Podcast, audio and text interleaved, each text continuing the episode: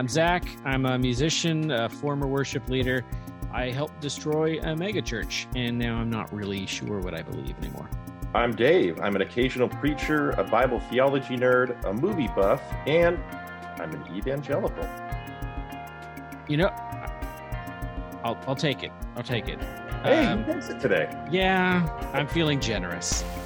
um, this is Veterans.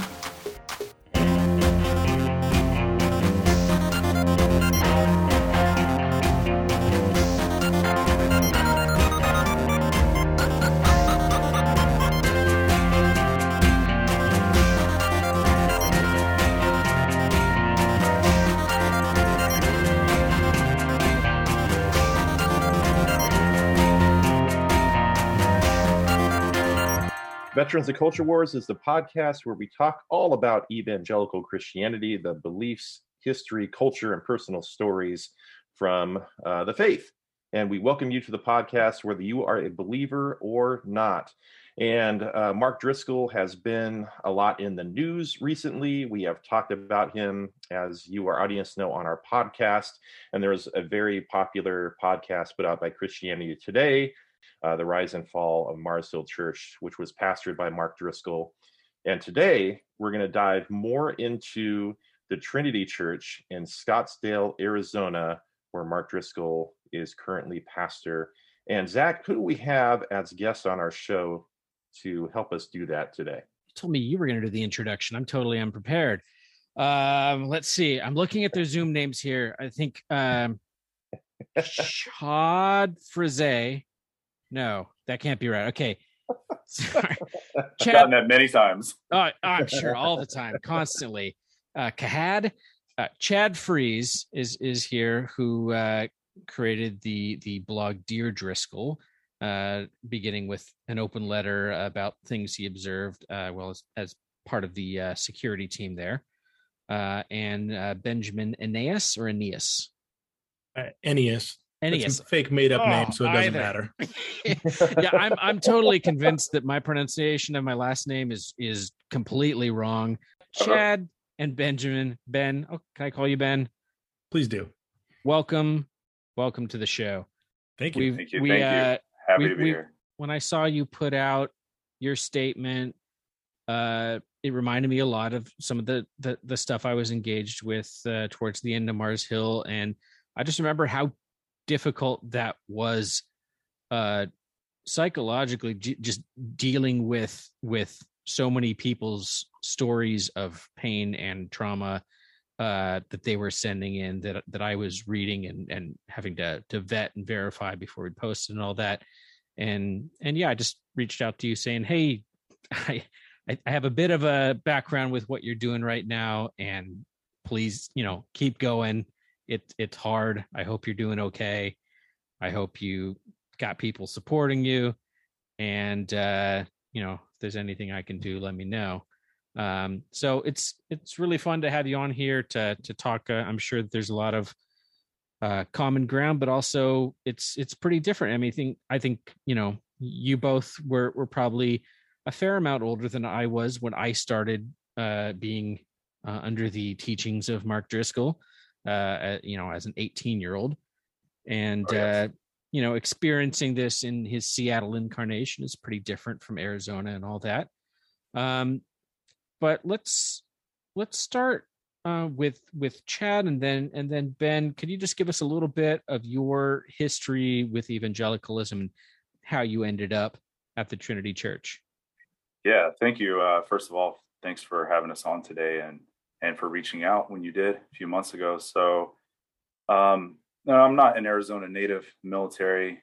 I moved all over, brought me here. I grew up a Southern Baptist, actually. My family, I'm from East Tennessee, deep South. I've lived, born and raised there. Um, so, Baptist was the denomination that I identified as. Never really put a label of evangelical on it. Um, never heard it until you know, past five, eight years ago, and people within my circles and friends and family using that term as a label. So um, I accepted Christ when I was 12 years old, bounced in and out of church over the years, especially my young adulthood. Uh, met my wife in 2012 and fast forward to 2018 I was retiring from the Marine Corps, and uh, my wife had gone to Mars Hill 2007, 2008, and she knew of Mark Driscoll and knew of the Trinity Church. So we happened to start watching Trinity Church online in late 2017 and 2018. Already had plans to move to the Phoenix area, so we said, "Well, let's start watching it." We did.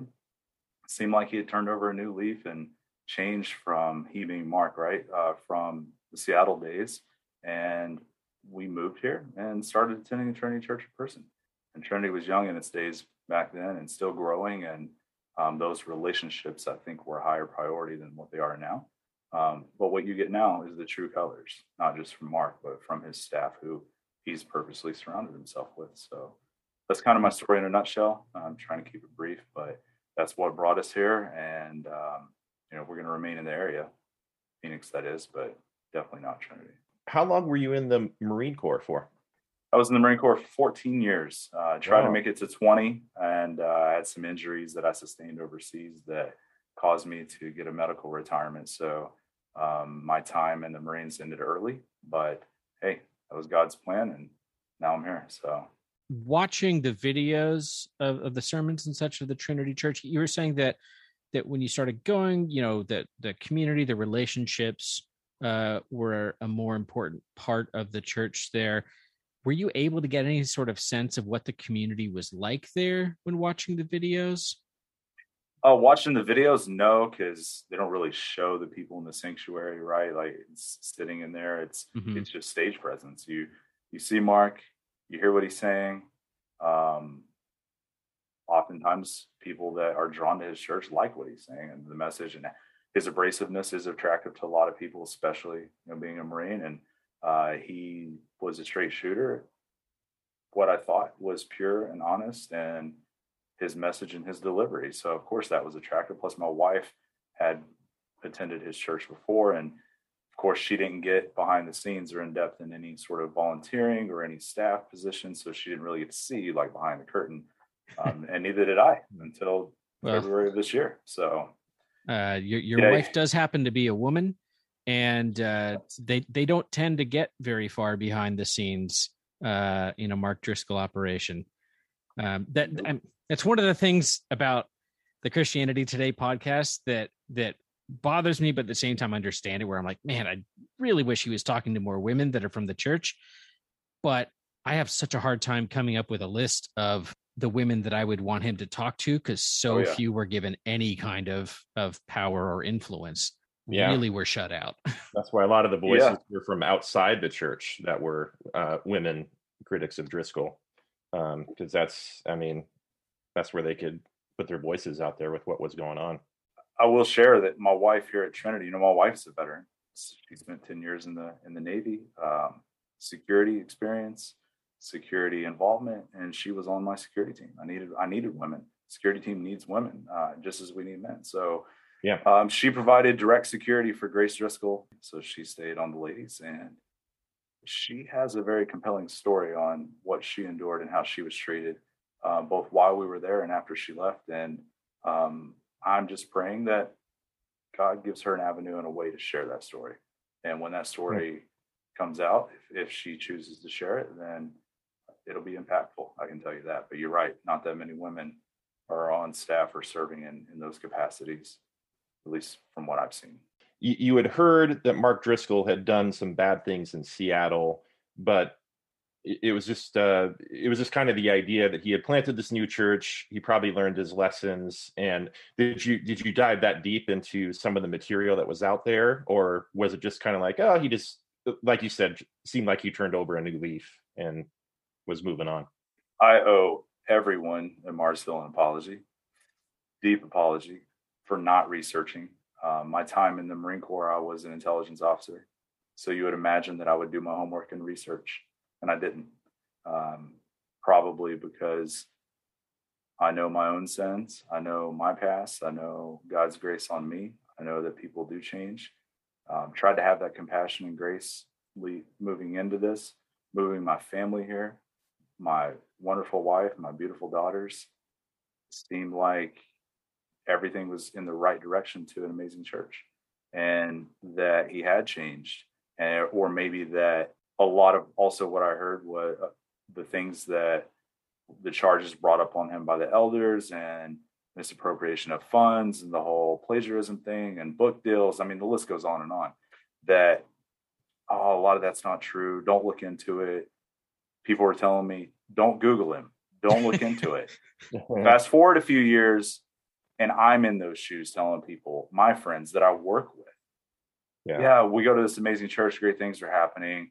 Oh, yeah, who's the pastor? Mark Driscoll, dot, dot, dot. But don't Google him because you're going to see a lot of bad things that eh, it's probably not true.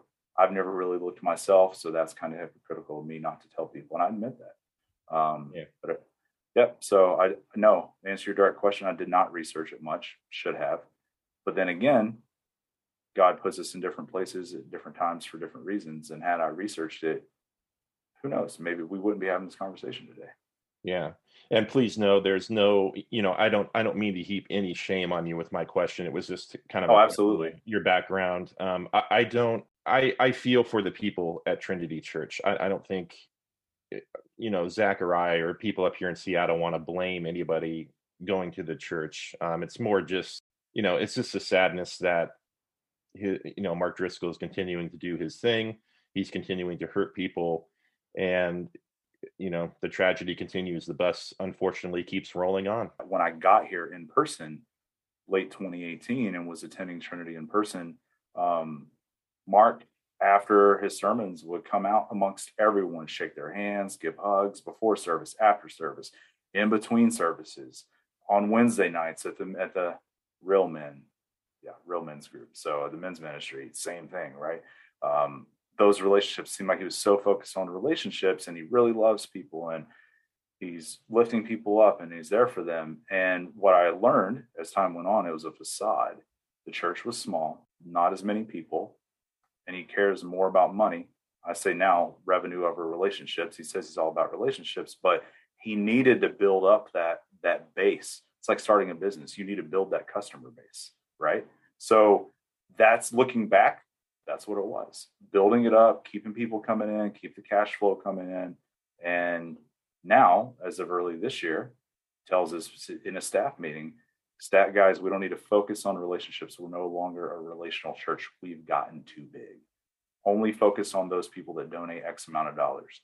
On Sundays, say hi to them, shake their hands, make them feel welcome, and at least make them um, at least remember their names. That's what I expect you to do. But we're no longer relational. So that was the change. When I first came in person, yeah, it was relational. But what was the motive? That's what you got to ask. Yeah, yeah. He had to he had to build out a, a community to some extent. I, I still get the impression that unlike Mars Hill, where there were multiple buildings, expensive mortgages, he had to keep people coming in. The tithes are what covered uh, the operations, um, and and ultimately getting you know having people leave the church and stop tithing is is what led to the collapse of the church. Uh, but in Arizona, I I don't get the impression that the church is big enough and expensive enough where the tithing in person is is all that important to his ministry surviving and that his his large donor base of, of his online audience uh, takes care of of most of, of, of the cost situation for it. That's my suspicion as well. I think yeah. there's three big donors in the Seattle area that actually cover most of the bills still. Yeah. Wow. Interesting. Let's before we get into more questions and things, let's let's bring in Ben and why don't you give a little bit of your background uh, so that we can when we ask questions, it would make sense for either of you to answer. So I'm Ben. I'm uh, was born and raised in Romania uh, under communism, Ceausescu. It was kind of fun times. Uh, my family was Romanian Baptist, which is like the conservative version of Southern Baptist. Um, so very legalistic background, and my I don't know how to explain it. Like, despite all that, um, had a really good childhood. Uh, moved over here when I was seven, so back in '87 in the fall, uh, just in time to flee before the communism fell. Uh, moved to Gresham, which is a suburb of Portland, and was fortunate enough to get into a really great church, uh, Good Shepherd Community Church out in Boring was uh, pastored by Stu Weber. Randy Alcorn was also present, uh, Alan Hlavka, Steve Keels, uh, many other pastors too. And it was a mega church, which is why I'm comfortable with mega churches. Um, but at the same time, it was highly relational. We were in the pastors' homes, we were doing life with their kids. Um, it was just a good, healthy environment. So that was my upbringing. Um, really blessed. And about, I think it was January 2nd, we made the decision of 2020 to move to Phoenix uh, just because my in laws had moved out there. We loved the area, we loved sunshine, and the Northwest was kind of getting a little bit old as far as the grayness goes. And uh, we, uh, we made the decision to move, and then COVID happened, which made the move even more possible. And we got down here and believe it or not the second week we're here we want to go to church because we had decided that that was a big deal to us is to go to make church kind of the priority. Uh, since we'd become adults we'd kind of fallen out of the habit of going to church. We'd allowed other things to be a priority and we'd fit church in. So on the way down here it was a matter of we want to be we want to have our relationship with christ be the center of our lives and then fit in everything else afterwards. So the second week we're down here, um, Trinity opens, and my cousin had just told us about that Mark's in town. Now we didn't know who really Mark was. He was from Seattle. I knew that he had something up there, but uh, my cousin had actually worked at one of the campuses and assured me that there was nothing wrong. So we're like, yeah, sure, we'll try it out. Did no research. I've apologized to many Mars Hill people already, and I will continue to do so because I now realize how much courage it takes to actually go on the record and share your experience and the price you pay as far as being ostracized um, you know having your experience completely tarnished and diminished like it doesn't matter you're a one-off and mark is obviously god's um, he's the pope essentially. In his own he, mind yeah. Well as far well, as that church structure he'll intervene oh, right. on your behalf so you can't go against the pope and um, uh in pastor darian bennett his words who, um, by the way, I don't know if you know that name, but he leads the the men's ministry there. And Ben and I were both going through his uh, chaplaincy school or Calvinism school, um, the ca- chaplain certification program. Darian said on multiple occasions that you guys are so lucky, so you guys don't know how much you're blessed. You have the greatest pastor on the face of this earth. I mean, he is he is as close to being Jesus Christ as humanly possible. Like he is, Whoa. he is right. He is right next to being God. Like he is so he, right. He's as humanly or as close to humanly possible as being Jesus Christ himself. Ben, how many times did he say that? At least three or four times. At least three. Literally said this. So literally, literally, yeah. Said, oh, oh, yes, absolutely. And um, I got sick of it. In fact, it's in.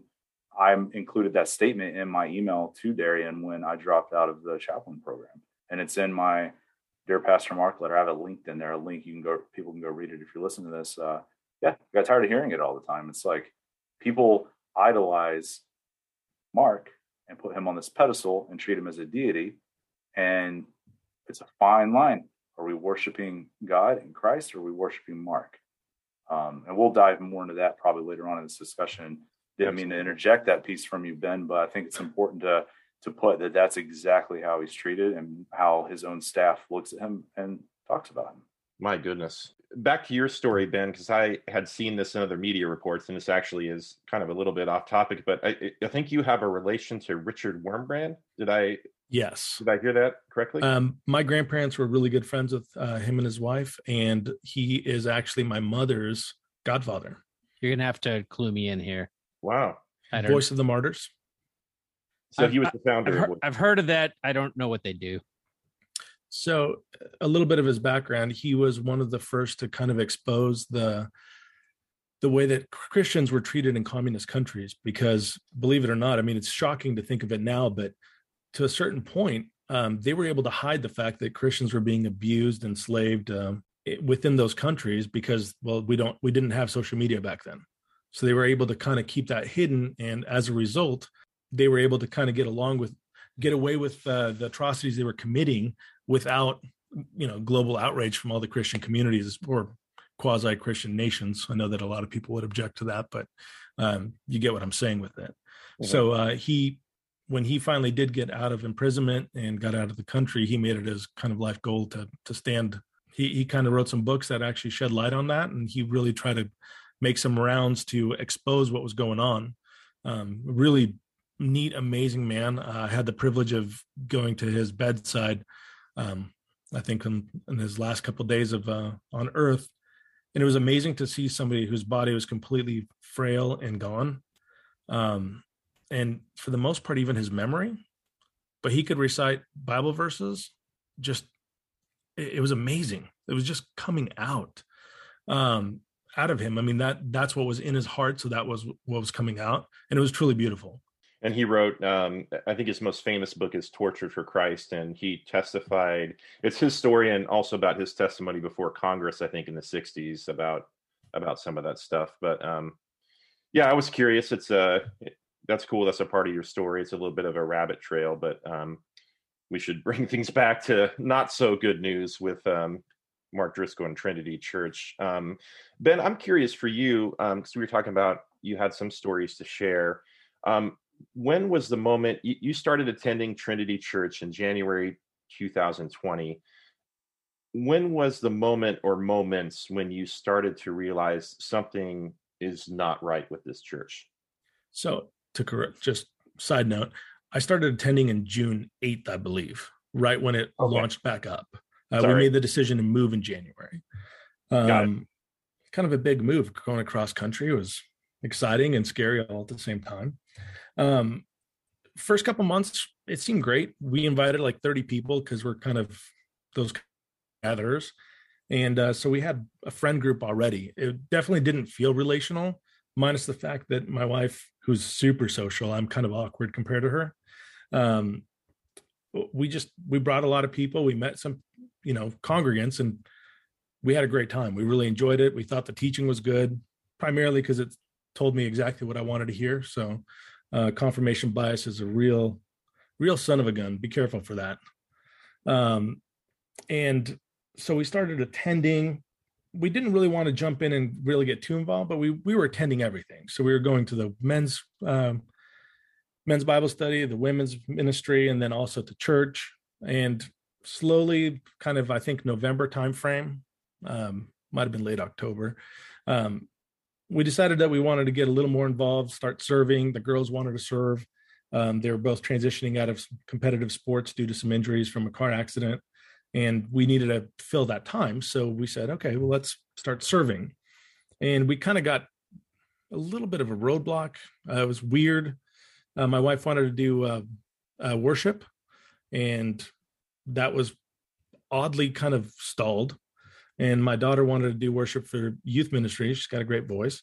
Um, and that was turned into a no. And also on top of that, um, we wanted to, uh, both girls wanted to serve in the junior interns program, which is just slave labor around the church. And they were super excited to do it. And both of them were turned down. So like, okay, that's kind of odd. And uh, fast forward, you know, I'm trying to I'm trying to be the voice of reason, thinking that you guys are reading too much into this. It's not a big deal. You know, God's timing will be perfect. And then uh, I think it was a couple weeks later, all of a sudden, the girls tell, notify me that their pictures are getting removed everywhere from the Trinity uh, social media platform. Oh my! I'm like, oh, that's kind of odd. And at this point, you know, I kind of lose credibility if I try to talk it down and like, oh no, no, no, I'm sure there's a rational explanation from it. I go out of my way and I'm like, okay, let's have some conversations now. You know, more than willing to accept whatever the the feedback is, but just let's have a conversation. So I reach out to uh, the worship pastor, who's uh, Dustin, just an amazing man. I love that guy. Uh, you guys are blessed. He's back in the Northwest now at a great church. Um, gonna miss him tremendously. Him and his wife and his kids are just, they're wonderful. What's his and, last name? Uh, Blatnick. Okay. Uh, Dustin Blatnick is he's such a gifted, gifted musician. Um, really sad to see him go. He got him and his wife and his kids were treated so horribly, uh, but that's just sadly it's just a normal story at Trinity. That's what happens. Yeah, I don't know you if know. they know that story or anything about it. I don't. I don't believe I've heard it. Oh, well, do you guys have a second? Because I'd love to share it. Sure, the, the, the musicians were a major, major part of Mars Hill and the growth of it and the identity and culture building there. Um, I'd imagine it's a different situation in in Arizona. Like in in Seattle, it was really mostly people that were in existing secular bands, you know, touring, playing stuff, and Mars Hill was the church they went to, and so they formed bands there and wrote all the songs and and all that stuff. Um, is is Trinity more of a, a, a patchwork worship team thing? We're gonna, you know, play play the Hillsong things, and you know, you can play guitar, okay? You you come, you can play bass, whatever. What's yeah, it like? It's exactly that in a weird way, though, because they had they wanted really high production quality, but they only had one person that was actually paid. Mm. Uh, eventually, they uh, hired Luke Chase as well, which is one of the pastor's sons. Um, I mean, not sons, brothers, and another talented musician. I think he plays like 21 instruments. So they had a lot of talent, but Dustin was basically charged with creating separate bands that had unique sounds and had a totally professional look and feel mm. with a volunteer army. Not the easiest uh, ask, but dude is such a gifted musician that he was actually able to pull it off um, that had a total southwestern rock because we're going to pander as hard as we can. We're going to have the the boots. We're gonna we're gonna have that whole entire southern flair because why not?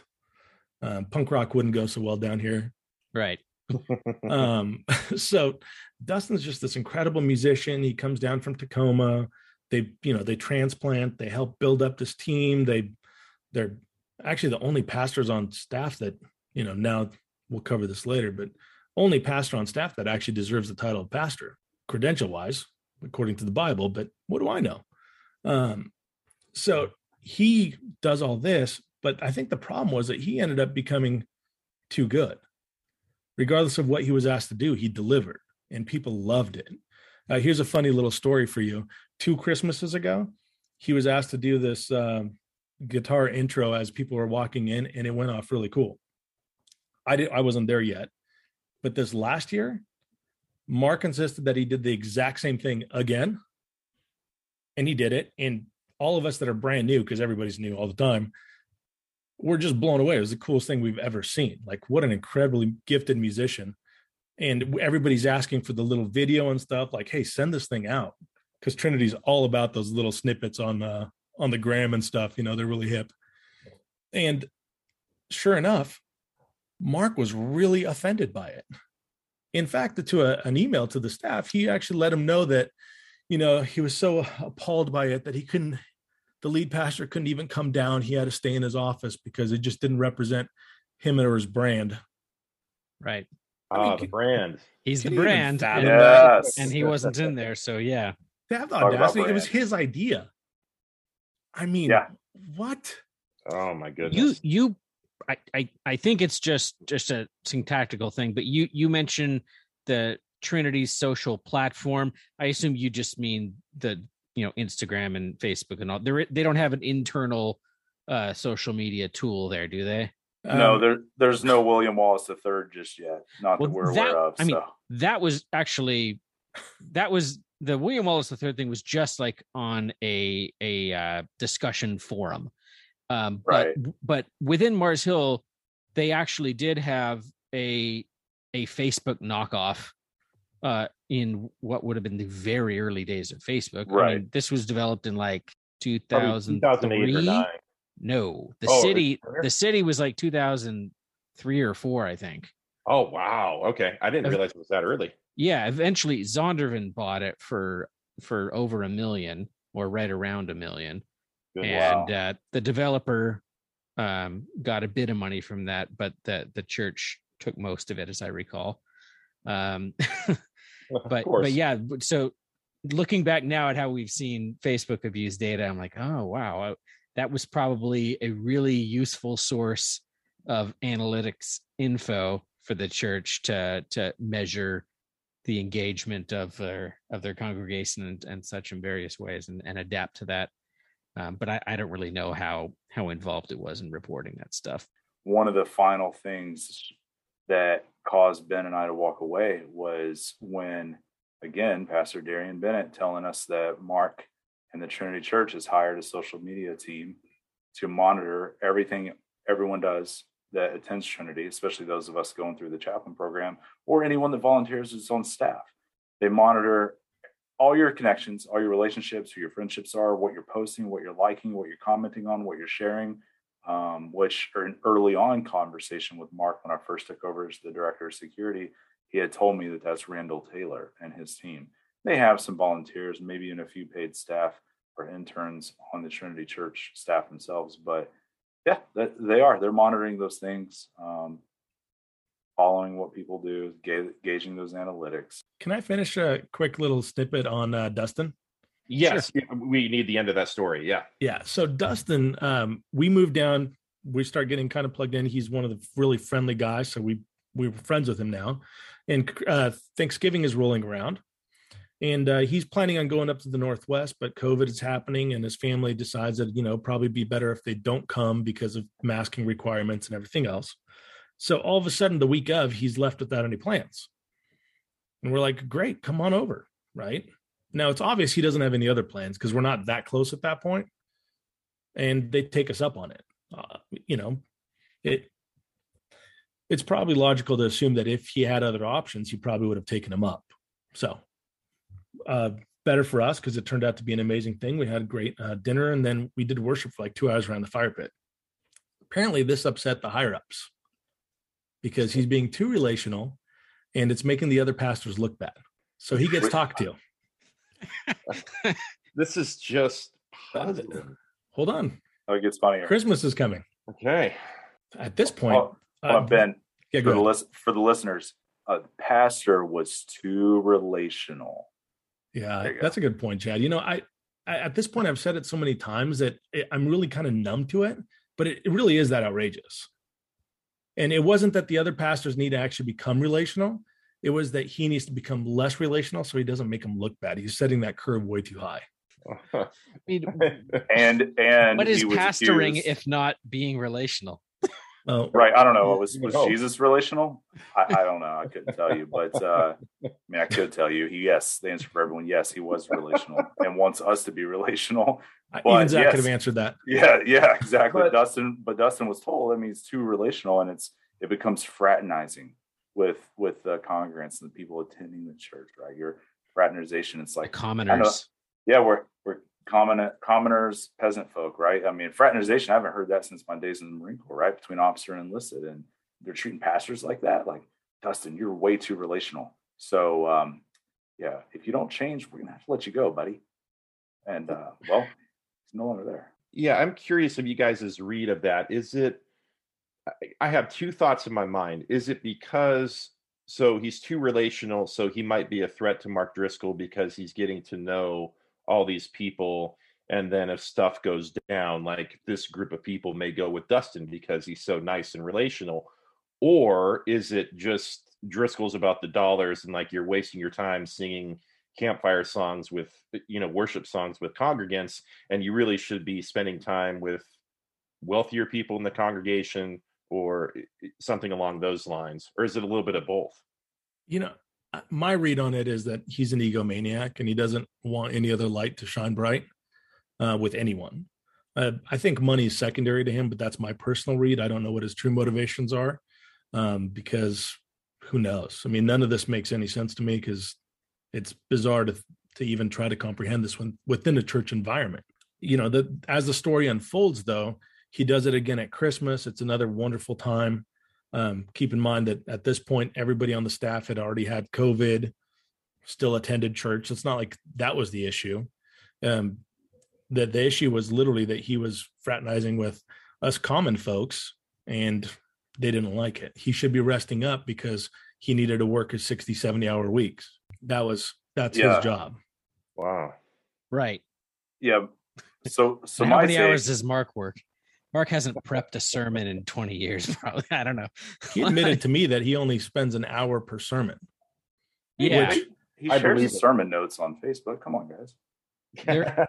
somebody, Look, somebody typed them up. Done by his preaching and teaching team, or some of his. Well, yeah, there was there outsourcing stuff. You know, you know, he'd have the anecdotes ready or whatever. Um, but there, there came a point where he basically stopped prepping. I found out about the Logos um, software, mm-hmm. and I was really, you know, I really wanted to get into that and try to learn how to become a better student of the Bible.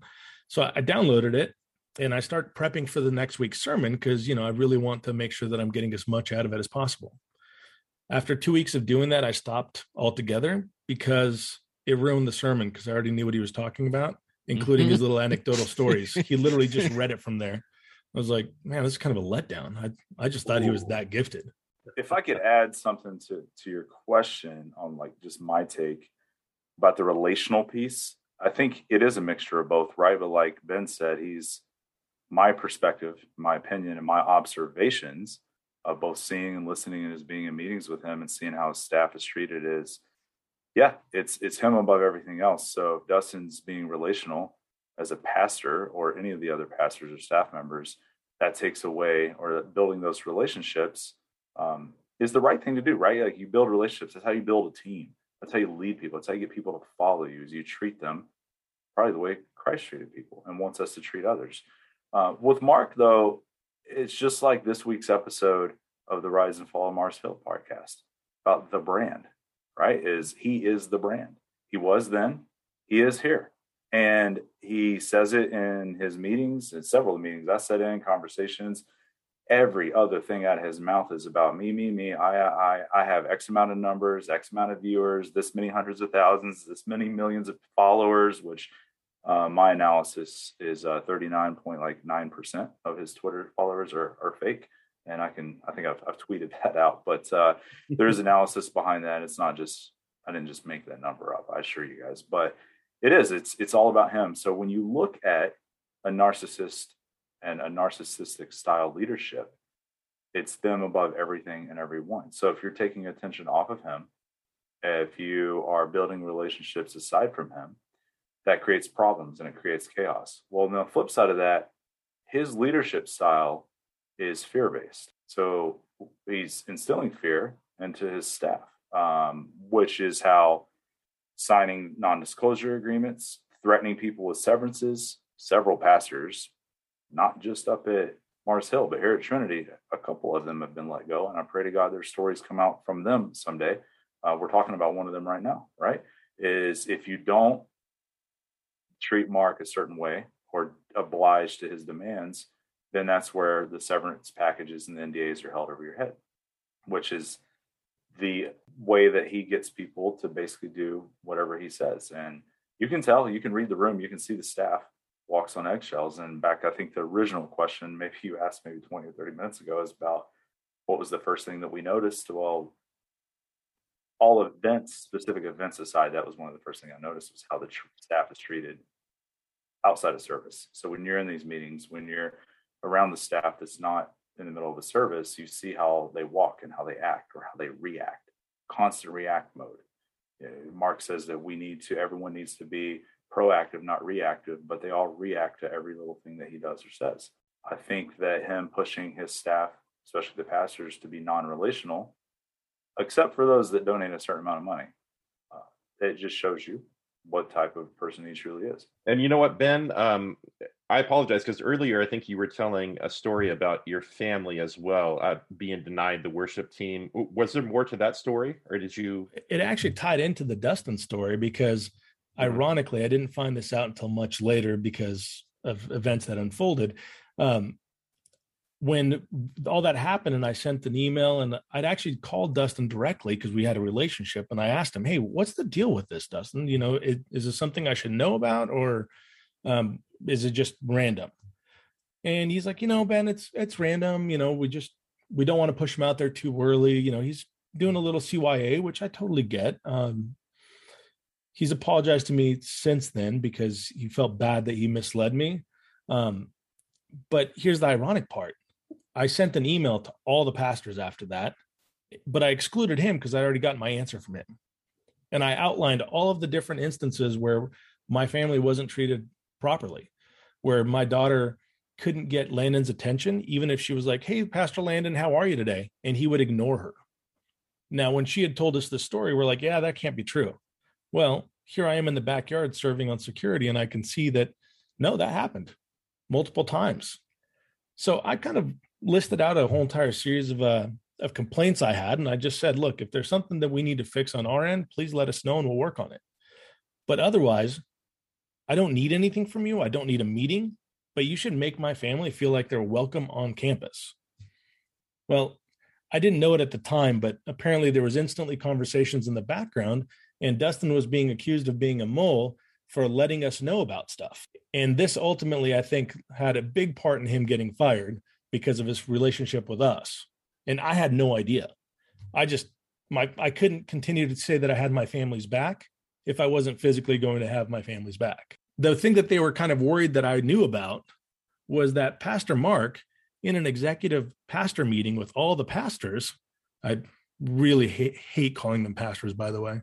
It's offensive to the word. um, he called my 14 year old daughter a Jezebel spirit. Oh, yeah. I mean, seriously, he's a. And this is in a meeting with a bunch of other quote unquote pastors. So, I mean, adult dozen, males. They're discussing a 14 year old girl, and he has the audacity to call my daughter a Jezebel spirit should come over to me and apologize and then apologize to my daughter because this has upset her so much. Um, falling and old timey misogyny. And for him to go on stage and actually talk about loving people or to pretend like, oh, all those people are really filled with hate, like we're the problem somehow, and it's not him. I'll tell you this, Ben, is uh, not once did he have the courage to come talk to to you face to face man to man, husband or um, father to father, right? Like, hey, this is what this is how I feel about your daughter. Why would he say that in front of staff? I mean, he did the same thing with the Manueli family. He didn't he didn't pick up the phone and call the father, Angelo Manueli. No. He grabs his daughter's phone and texts Angelo's son, who's two years younger than his own daughter. But he's an adult texting the 15 year old, stop talking to my daughter. But on stage, especially on Wednesday nights at Real Men, you want to talk about being a real man and being a real husband and real father and how you need to act and lead your families, you know, get your families, especially get your wives under control. You want to talk about all this, but your actions are totally different than what your words are on stage. Like not once has, I mean, since, even since all of this, not once has he or anyone from the church reached out to us other than sending legal threats through cease and desist letters and having us served by ridiculous attorneys that I question whether or not they've even read the information that they're putting in their letters. But that's neither here nor there. Look, if um, that lawyer wants to come after us and that's fine. They can be downgraded from the second best law firm in the state to like the fifth because they'll take a big giant L on their record. I have no problem with that. Yeah. What I'm really yeah. offended by is the fact that you have a some dude pretending to be a pastor when he's been formally disqualified, going around hurting God's people, pilfering them for money so that he can live like he's a rock star and pretend like he's a rock star. He has a security detail escorting him off the stage. Like, you're not that big of a deal. Outside of this congregation, nobody gives a crap who you are. Get over yourself. There's there's some threads there with the security team, how Driscoll views security, and and the family mm-hmm. that you were talking about, Chad, that um, the incident where that's been out in media where uh, one of Driscoll's daughters kissed uh, a young a young man, and there this family was basically stalked, tailed, even outside of the church, because they were accused of making a threat against the church or against Mark Driscoll himself or something like that. Um, yeah. And you were were you the head of security at the time? I was. And yes, okay. And so they blamed you. They said it was your call to to tail this family outside the church. Yeah. So let me take a minute to unpack this because yes, to answer your direct question, in short, yes. But yes, on the surface is as we all know, is not so is not so simple, right? So um Angelo Manueli or the Manueli family was not kicked out of the church for threatening to blow it up, burn it down, destroy it, and all this other stuff. Um, those are accusations against the Manuelis, specifically Angelo.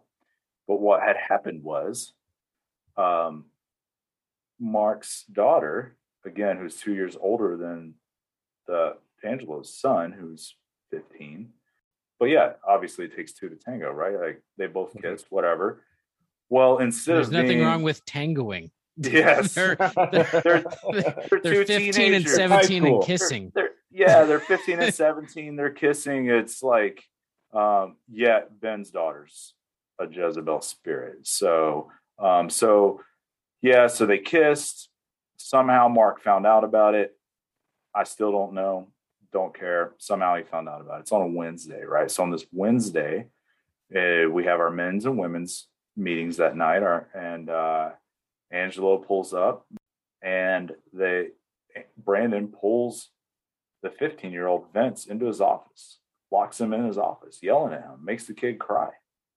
Um, if you have a good attorney, he could probably get charged with false imprisonment. I'm not an attorney, but things that I've read and discussions I've had with other attorneys, yeah, I mean, there is that um, perspective. The other thing on that is they released a statement I don't know, five, six weeks ago, the same day that I got this first cease and desist letter, that they've never abused children, that they've never uh, had a credible report. Well, that in itself is child abuse. When a grown pastor, the campus pastor, pulls a minor into an office, closes the door, and won't let him out, and is yelling at him about kissing Mark's daughter, and then talks to the father, goes outside to talk to the father, Angelo, tells them to leave like, yes, of course Angelo's going to be upset. Can we back up they on this just for a second, though? Hmm. Because yeah, I, I just think it's important to clarify. This is where the lying really, where I started to unravel it. Brandon came back and told me this story about how there was this altercation with um, Angelo on the stairs, and Angelo came at him all hot headed. Angelo's a fit dude. He's Italian. He's and he kind of played off this entire story that there was this altercation, but don't worry, there was security there. And Brandon told him what's up and got him to leave. I didn't find out until after we had left the church.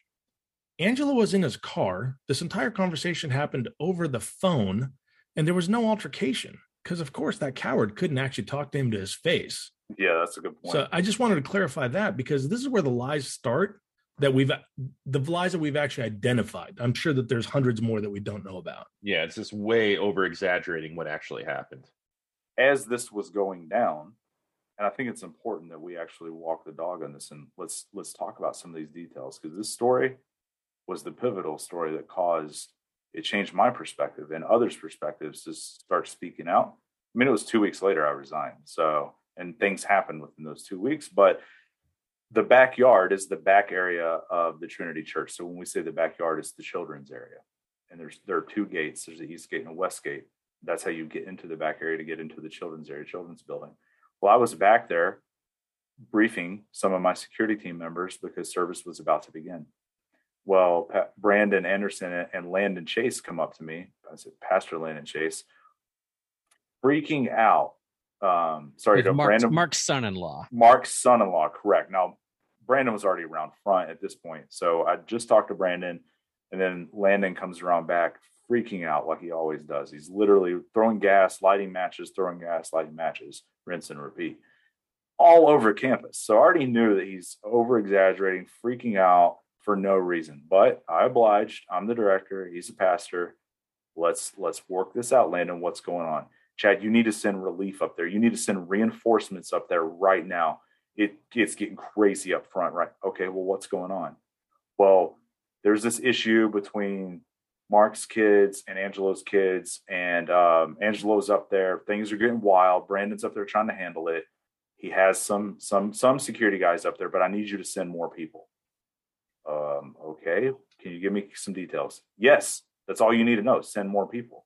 Well, at that time, um, another gentleman on my security team, uh, his name is William, he walks up. William's also a former Marine, and he also owns a private security company. He's also happens to be the one who they hired after me convincing them to choose him over some random person on the internet to surveil the Manueli family. So oh, it's crazy how that that played out. They hate the guy. They don't like the guy. They talk crap about him behind his back. They treat him horribly mm, to his face and behind his back. Well, he's standing there. So Landon's like, William, can you go up front? So I said, Landon, let me talk to William. I'll get him up there. So I talked to William. Hey, brother, something's going on. Landon's freaking out. I don't know what's happening. I've got to attend to this. I was talking to three other people on my team about something that was a little higher priority. William, I trust you. You're a security expert. You've been on the team for many years. You're also a Marine. Can you just go up there and provide some support? Yes, sir. Absolutely. He goes up there and I finish my discussion with my three guys. And then I go in the rear entrance that goes upstairs to where Mark's office is. So Mark and the other pastors where their offices. There's a stairway, ladder well that gets goes up. There's just some stairs inside, right? So I get up there and I'm talking to um, one of the other, so actually Mark's assistant, um, who was the man that Mark got upset with for not pulling his firearm on stage the last uh, February 27th against the Native American guy that got on stage. So that guy's standing there, and I'm talking to him, and out of nowhere, Landon comes running down the hallway. Chad, I'm gonna, I'm gonna effing lose it. I'm gonna effing lose it. Okay, what's going on? I just cussed, I just cussed William out. Why? You're a pastor. Service is about to begin. There's a lot of people out front. Did you do this in front of everyone? Yep, I lost it. You might want to go talk to him. So I go out front. my God, such a child. I mean, he's this is how Landon treats everyone. Um, I mean, I've seen him yell at the kids, the teenagers in his own program. And uh, so I go up front and I talk to William. I pull him aside. I'm like, William, what's going on? William hands me his radio, his security radio, some keys, and he's like, I'm done, dude. I quit. And William's been there like four or five years. I don't know how long, but um, he's like, you know, I just had a pastor cuss me out. I'm not going to deal with this. What'd you do? I asked for information. I'm asked to come up here and put my life on the line because I'm told that Angelo has a gun. I'm told that all this stuff's going on. I'm just asking for information to do my job. Trying to do an initial risk assessment, a threat assessment. What are we dealing with here? Nope. Landon says, You don't need to know anything. Just shut the hell up and do your damn job. And then many other colorful words and just continues to curse William out. William's asking for information. But that's not an isolated incident. And I think it's important to share that story because that's that's how the pastors are. And that's how they're trained to be. You look at a culture of an organization, business, church, doesn't matter. Military, where does culture start? At the top with the senior individual or board of individuals. And then the culture filters down from there. And that's how it is at Trinity. That abrasive, aggressive, macho man, Randy Savage type culture starts with Mark. I mean, Mark's pissed for not pulling his firearm on stage. Not and then Landon, who is his son-in-law, there's a lot of psychology that plays in here. He probably feels like he has to do that. He's constantly trying to speak on behalf of Mark. He would tell me and Ben that all the time. Well, I got to do this because Pastor Mark, this is his vision, or this is his strategy, or he said this, or he said that. Nine times out of ten, I found out it was a lie. Allegedly. Yeah, he allegedly. Maybe they just didn't want to own it.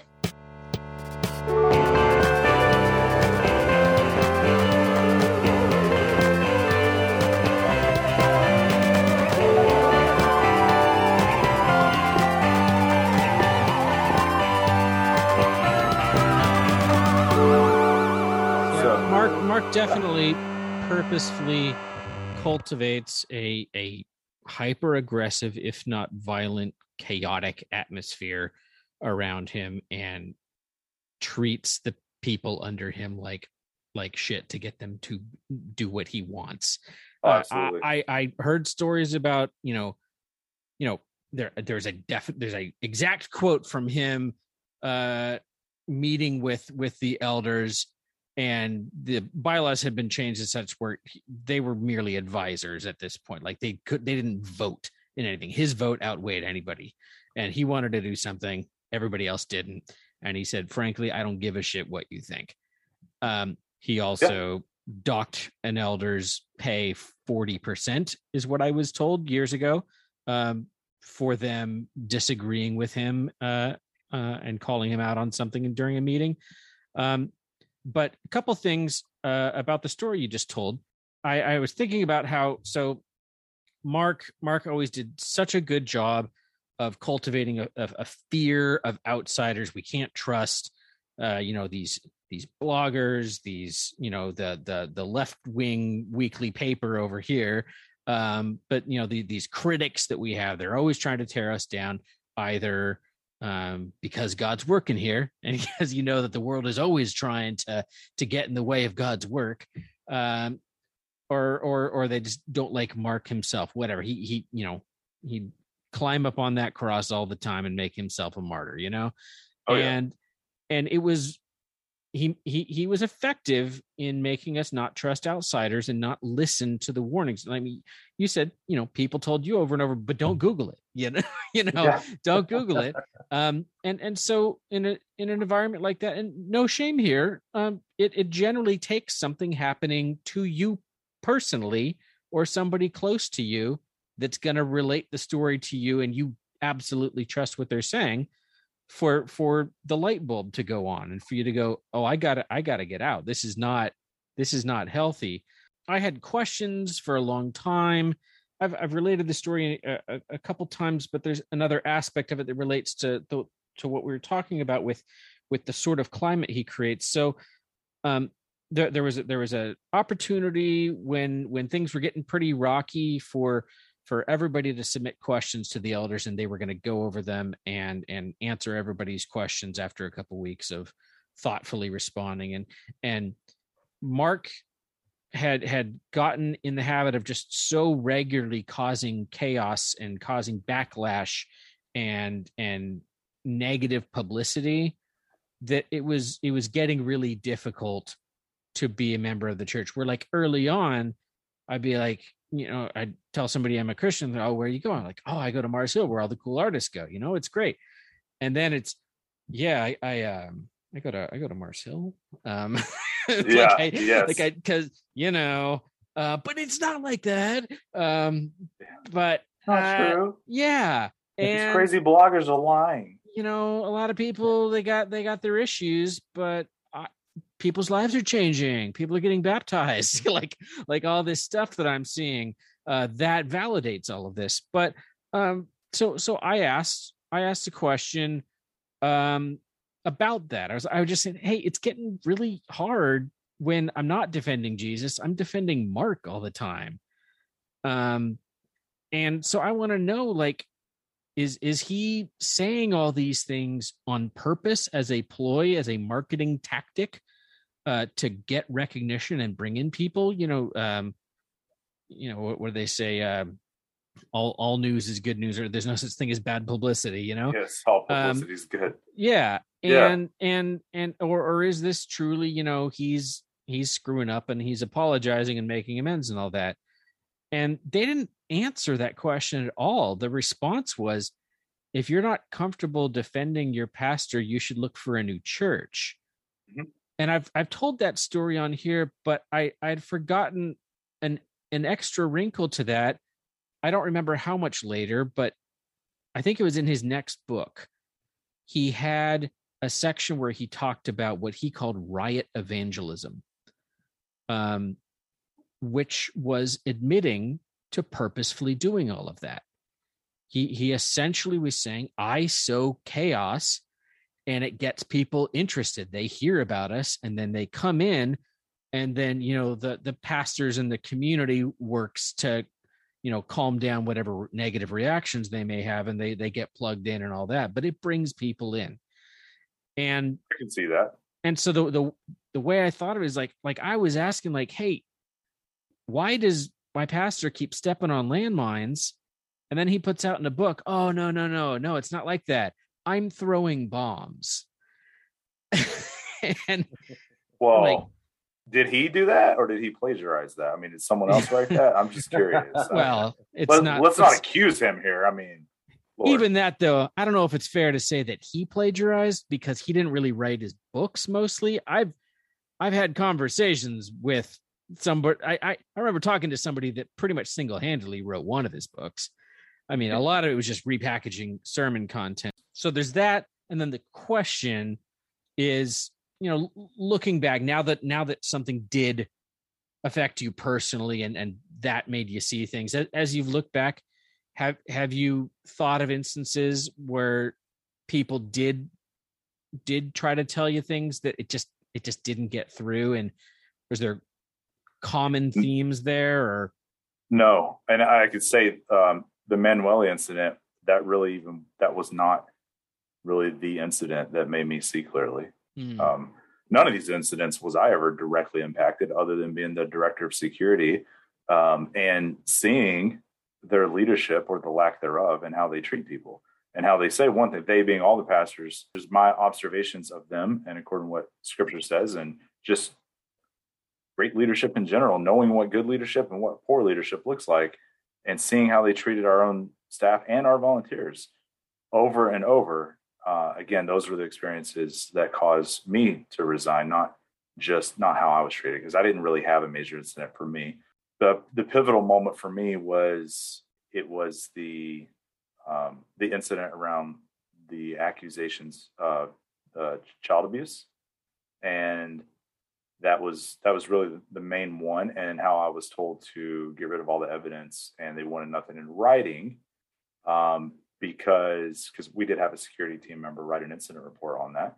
Uh, the family that brought forth the concerns was kicked out within an hour, didn't even get questioned uh, until a few hours later, was treated horribly, and I've covered that extensively in other articles and the podcast we talked about it with Julie Roys and stuff. So I won't go into too much depth here, other than that was the pivotal moment, seeing, oh wow, okay, there's a credible report brought forth and some concerns.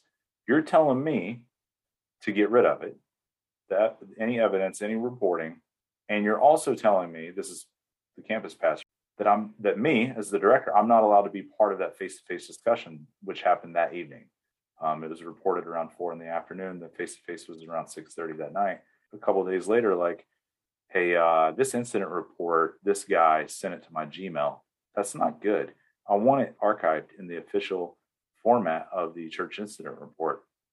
Um, how do you want me to archive that? And let's slice up the the surveillance video footage and like let's save that because you may need it someday. And that's my job as your director of security. It's kind of what I do. And I was told no, I want no record of it. And then he said, Chad, could you imagine what that would do to Mark Driscoll's brand and image and the Trinity Church's brand and image if that got out there? And uh, which is again like somehow I'm being accused of all this drama with their legal threats and cease and desist letters. But all I simply did was report what was reported to me and my concerns and the importance of documenting it. That you may not be able moment. to answer this, but like, how internal did they try to keep that? Like, did they inform assuming that there were parents of a potential uh, child involved in this situation did they actually let the parents know that there could have been something going on well again they say they did also the father messaged me on facebook telling me like I know that Mark's an asshole, or I don't think he used that word, but he's like, I know Mark's abrasive. He pisses people off. He treats people horribly. Like, I, I know this about him, but you're failing to realize, Chad, like, Mark is leading, Mark is saving people. The Trinity Church is saving people.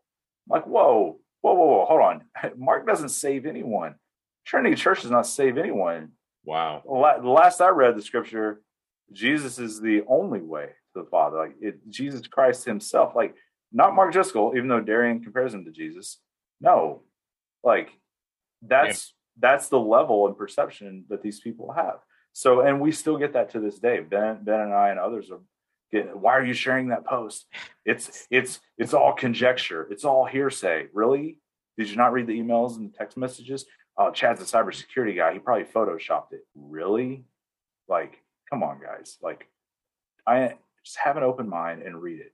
All this the, the, the, talk about his uh, hurting his ministry or whatever. Can you imagine the impact to that?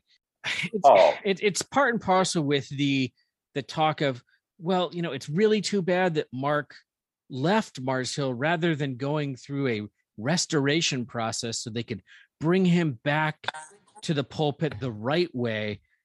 And I'm like, hasn't he shown enough in the last few years to make it pretty clear? Like, that should not be the goal.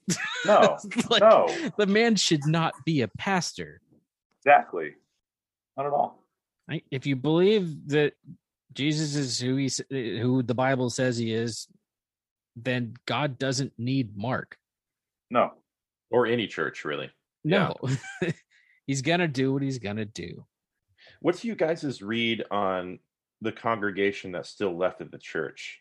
I'm assuming that most people in the congregation are aware. I mean, at this point, if if it's a couple hundred, a thousand, whatever it is, I mean, they have to be aware that people have been kicked out, that people have been ill treated, because it's uh, people know people, right? And they right hear stories and they talk. And what, what's what is your view of the their current perception right now with with everything that's going on?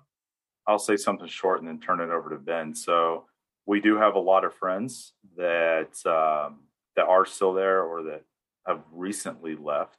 A lot of them that are still there. There's a handful that are still there by design. Like they're there, and some staff members even that are piping back intel or information to us that is true. Um, so they, I mean, we have people still on the inside giving us kind of like that that pulse of what the culture is like and what's being said and how people are being treated. Um, but there's also the other group of folks that are believing what Mark is saying on stage. So Mark is, uh, you know, just same thing that he does, he did when Ben and I were still there to the other people that either got kicked out or that left willingly. They're toxic, they're demonic, they're divisive. Um, scripture says not to talk to people like that. They're busybodies. They they go around just trying to cause division. That's all they're trying to do. That's what he labels people as. He's um, doing the the and, the sermon that addresses the elephant in the room without naming it. Yep. Yeah. He, he certainly and, did that a lot. That's crazy. Is like the last couple months, that's what his sermons have been about. And They're just like, subtweets.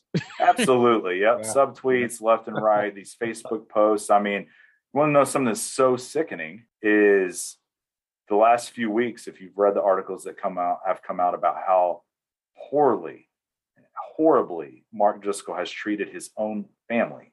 Now, you look at the, the in-laws, right? How he has treated Landon, Landon, the Chase family yeah, basically, no Doug in-law has a relationship. Right. No, none of the in-laws with and it's their like, children okay. that have married into the Driscoll family, right? Absolutely, they've all they've been all been branded as toxic, toxic, demonic. yeah, divisive. and then he like preached a sermon about about how yeah, not all in-laws need to have a relationship with their grandparent or their grandkids or whatever. Right. Yeah.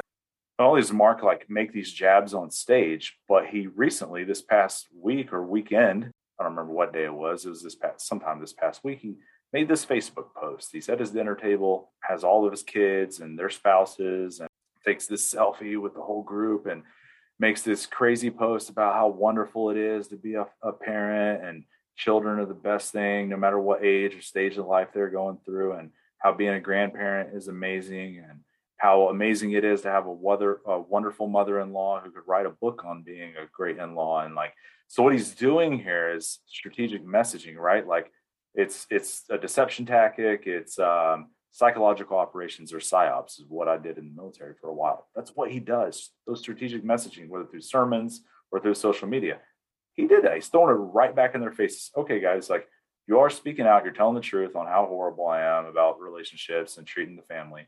Well, here, let me show you a great picture of how great it is to be surrounded by family that loves you. Like that's sickening. That loves you and, and pays your salary.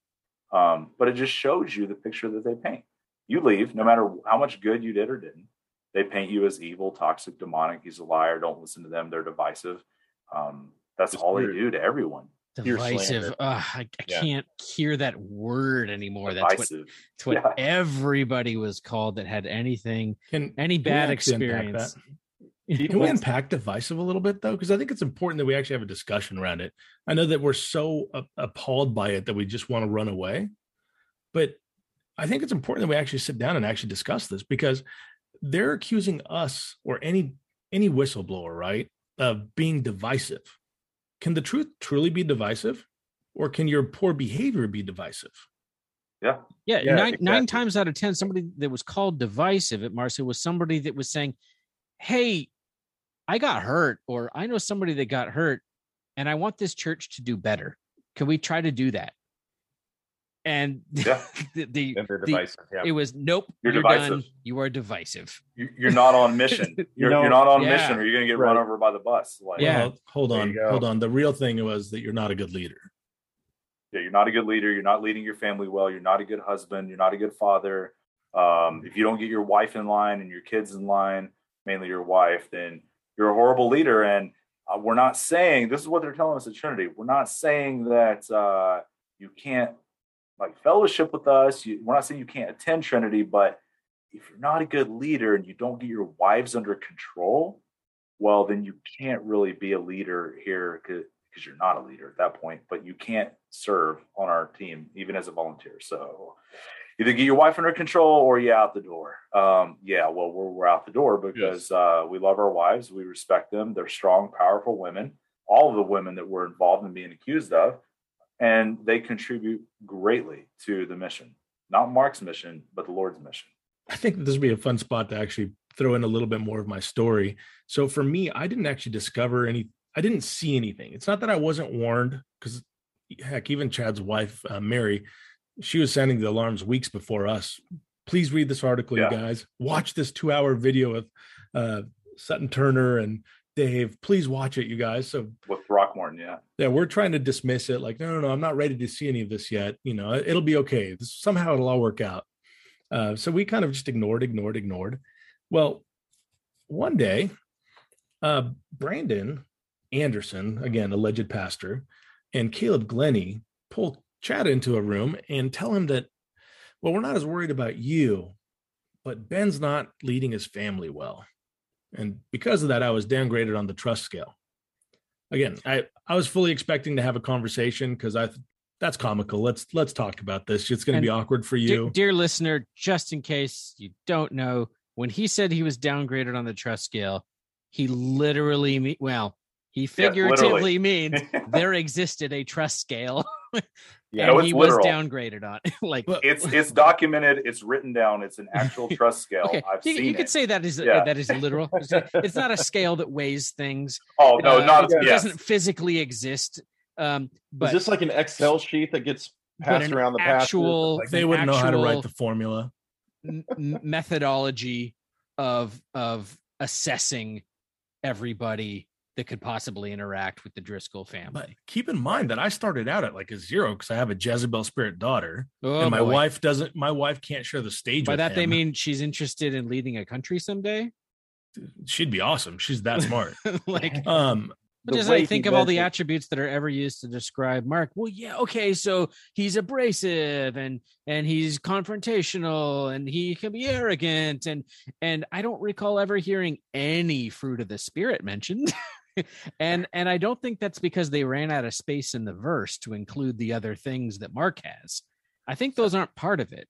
I get accused of being a bad leader. I, supposedly they're going to talk to me about it, but not that night because they're too busy keep in mind i'm downstairs watching the the kids after a church service at this point right so i'm still here i'm on site let's have a quick conversation about it but nope we can't do that because they're cowards they'll talk about me to somebody else but they won't talk to me i'm not even that threatening i'm kind of overweight like what am i going to no. do i don't even care enough to actually fight you so let's just talk that's free well you fast forward until saturday another pastor pulls me aside pastor and he wants to have a quick con- connection and talk about where I'm at and uh, who we're being friends with. And he doesn't know why he's talking to us, but he tells us this really awkward story where he's really awkward about it. How he had a friend that hurt him because he maintained friendship with people that were no longer at his father's church. Total baloney, right? And I'm just laughing at him like, this doesn't even count as a conversation because you're too chicken to actually talk about what's really bothering you. Let's talk. And of course, my wife, being such a shy, timid person, she instantly goes, um, do you want to talk about the Easter photo or what? He did swore up and down that he doesn't know what he's talking about. So obviously there's a lie. So okay, then I go back to Pastor Brandon. I'm like, okay, are you guys going to talk about this? Because I'm really upset about this. You can't talk about me and not talk to me. Well, Ben, I'm sorry you feel that way. Whoa, gaslighting. Yeah. I don't do this. We're oh, not in Seattle. I'm not doing that. And the Easter um, photo, just for references, uh, that has to do with the spectrum of trust because you guys were photographed with uh, Pastor friends Dustin that were Blatnick. not approved. Yeah, friends that yeah. were not approved or problematic people according to the church. They, they Here's had, ironic. They had, was, they had, descended the ladder of the the spectrum. Here's the truly recently, ironic part. Right. He was the pastor at on staff. He'd got fired, but because he was so loved, Pastor Mark felt it was necessary to throw him a party. Well, and because then, people were talking about it, and it was causing rumblings across the congregation. Like, yo, you kicked Pastor Dustin Blatnick out of here. Like, why is Dustin no longer here? He's an amazing pastor, uh, awesome family leader, great leader for his family, great husband, great father. He was literally the role model in the entire Trinity Church. Amazing guy. He's now started an amazing ministry. He's got amazing daughters, amazing wife. I could go on and on about this dude, how awesome he is. So the people in the church are questioning why is he gone? and Mark's telling people, "Oh, it's, it's I have the solution. I'll throw Yeah. him a party. let's I'll throw go him a and- party." I'll go and talk about how awesome he is. No, no, I'll go talk about how awesome I am. That's what he did. He went to his party and was talking about how they have the fastest growing ministry and we have so many people. This is at his sorry you you got fired party. Like, can you even Which- imagine? Happened to be at the same location that we had our Easter brunch where we took we had the photo taken of all these families. It was the same location, same place. Where hmm. Mark's telling everyone, oh, Dustin's leaving on mutual agreement and on great terms. He's loved. He's still gonna be a pastor for several months. He's still on payroll. Like we we love him. He's moving on to other opportunities, all these things, which is the only thing I ever knew. And then fast forward a couple months, and we're all getting chastised for being in a photo with him on Easter, like on Instagram. Like, what are we in high school, bro? Like, you got a problem with me? Pick up the phone and call me and tell me, not like pull me in and tell me that our families aren't trusted because we're in a photo with some guy that. in.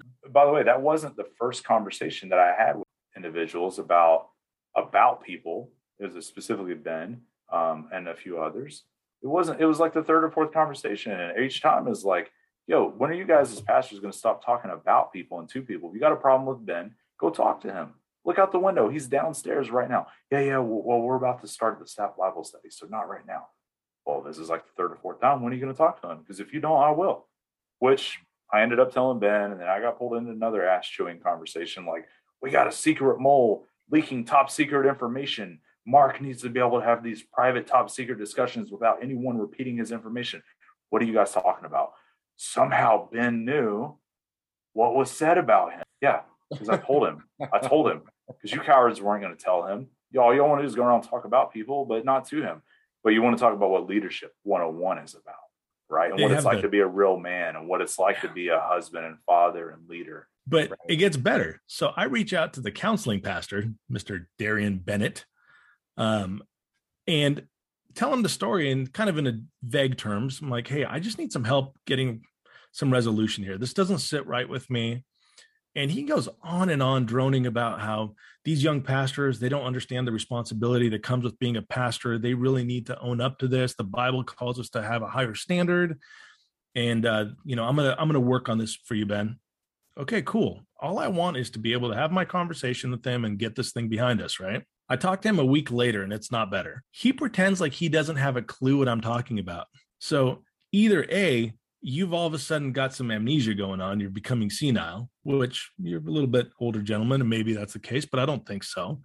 Um, or you're just a bold faced liar because you're just going to go ahead and recite the party line because you have to appease your master.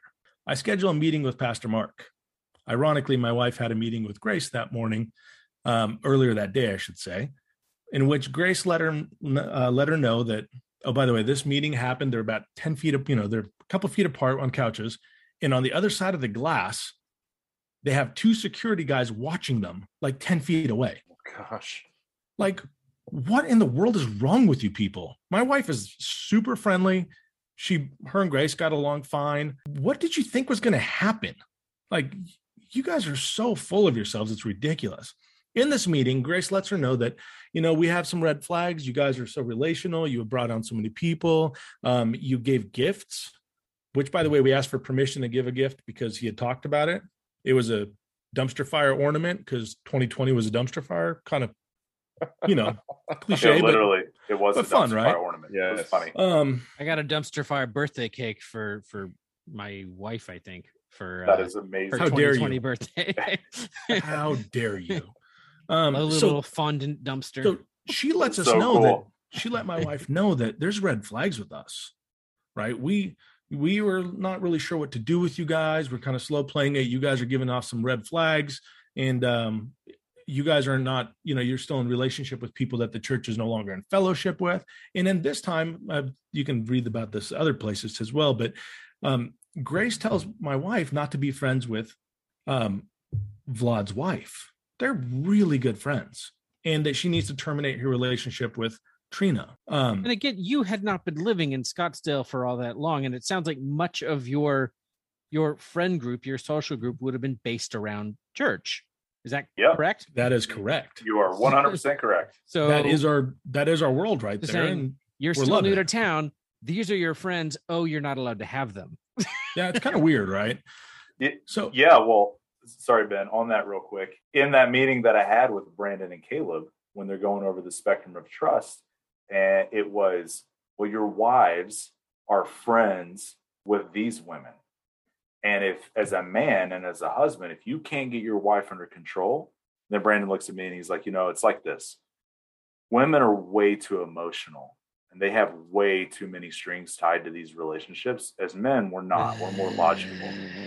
And as a man, we're very logical and we can make these manly decisions. So if Mark tells us not to, that these people aren't safe or these people aren't trusted and we need to sever relationships, guess what we're going to do? We're going to, as men, we're going to sever those relationships. Well, our wives don't have the ability to do that. They're way too emotional. So yeah, they can't, they can't cut those relationships. So if they don't, then that means that you're not leading your household well, which means that you, we're not saying that you can't be here. We're just saying that you can't serve in any sort of leadership role. So the, the, the trauma for women at Mars Hill it's it's very difficult to to um, to overstate how intense and widespread it was. And like I said at the beginning of this, it's hard to think of of like absolute must have people to interview for like that to tell the story right because so few women got to have any sort of position of leadership or anything. But I, I I knew so many stories about you know women toward towards the end of a family's time at the church women would be sitting in the pews having panic attacks having anxiety attacks from being there. Um, that that would trigger a physical like fight or flight response in their bodies of we have to get out of here. This is not safe. And i always i always think you know the the tragedy of the collapse of mars hill is not that an asshole lost his job. It's all of these relationships, this community that was built was scattered to the five winds and divisiveness as it was called created distrust amongst those before people left.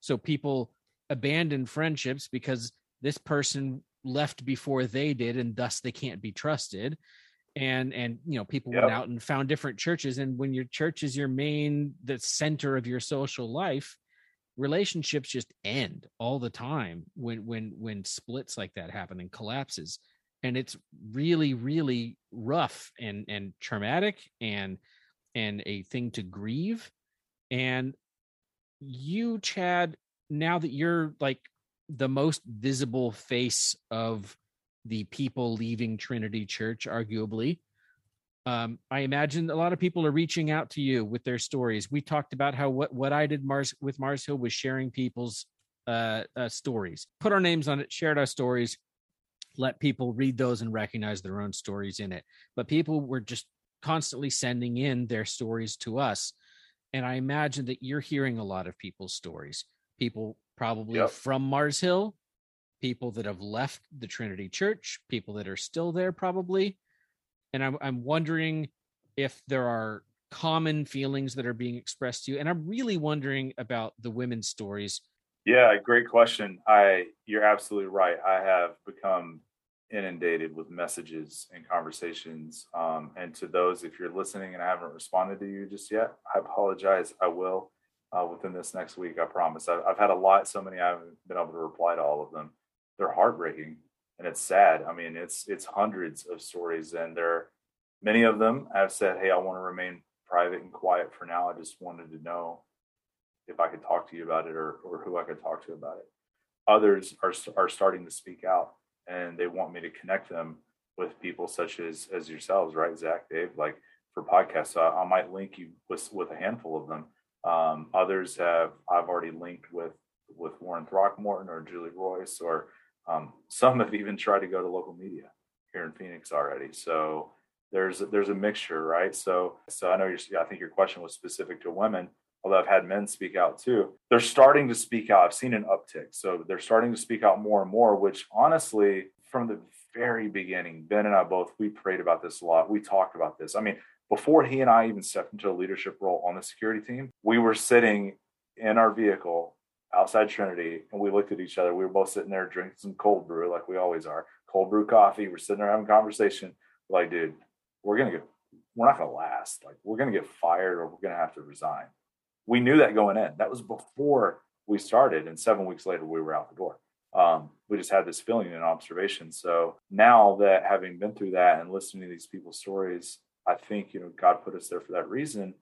And at the end of those seven weeks, when we did resign and walk away, that was honestly the entire reason I even wrote my open letter and started deardriscoll.com was it wasn't about me and it never has been and never will be because I was never directly impacted. It's the hundreds, if not thousands, of other people that have been impacted by Mark Driscoll that are truly been hurt. I mean, you have families right now that are on the brink of divorce, people, handful of people. I know three specific people from Trinity that have contemplated or attempted suicide because of this.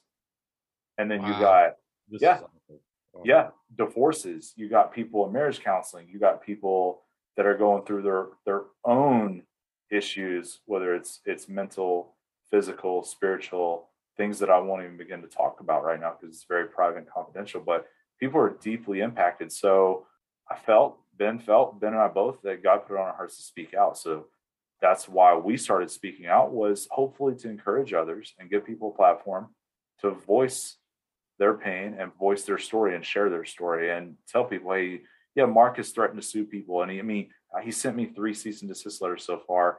I had four, but one was a duplicate. I thought it was four. So, um, yeah, so I just get on. So it's like the daily news now. It's like, okay, dude, either uh, if, if you sue me, great, let's go do this dance in court, and we'll get to see all the nasty stuff that you and your staff do.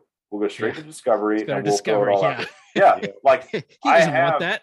No, and what's crazy is like the cease and desist letters he's already written is the, the exact thing that he doesn't want to go public. By having his attorney put it in writing, makes it go public. I can share it right now with the public if I wanted to, with the exact names and the exact accusations. I, I could, and I've talked to some reporters, like legit news reporters, not just journalists, of doing that. But I've chosen not to do that just yet because there are certain families involved in some dynamics that just doesn't sit well with me right now. God tells me to, then I will. But uh, so all that being said is we've kind of built this platform to where it's gotten some attention, which was never the goal. I don't care about numbers. I don't care about uh, attention or people reaching out to me. I want people's voice to be heard, and for at some day, some point, for it to be taken seriously that Mark is truly hurting people. It's not we're not all toxic and demonic and evil and the same stuff that he's saying that he did at Mars Hill that he's doing here at Trinity. So um, I ask and encourage people to keep reaching out we're, we're going to connect people with others like yourselves that maybe could be a guest on this wonderful podcast and share their stories or another podcast or write an article and get it out there. So there are there's a lot, um, too many that I can't keep up with. It's so often the issues with Mark are reduced to style that that people aren't comfortable with his style of preaching. Yes, he's abrasive and all that, but God's using him because we see the baptisms, we see the conversions and all that. And yeah. over and over and over, we're trying to say, listen to the people coming out of there. They were there enjoying the style. they didn't get hurt yeah. by the style, but they got hurt. They got hurt badly by Mark, by the people that Mark trained up and and told how to how to run things under him by, oh, yes. he dictated everything. You may have not uh, had your life destroyed and, and had and had your friendships cut off by Mark personally, but somebody acting under the authority given to them by Mark with instructions of how to deal with the situation did that to you.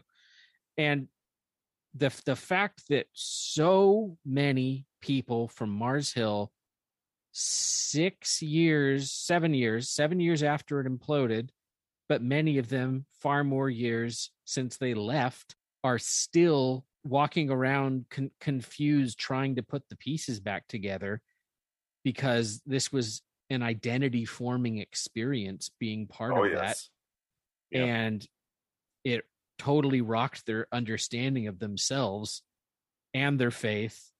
And, you know, if, if somebody is telling them that Mark is eh like Jesus, and you come to realize that Mark's an asshole, what does that say about Jesus and your understanding of who Jesus was? You know, that's pretty important. That's um, right. So it's not it's not an issue of style. It's not an issue of him him using some bad words now and then.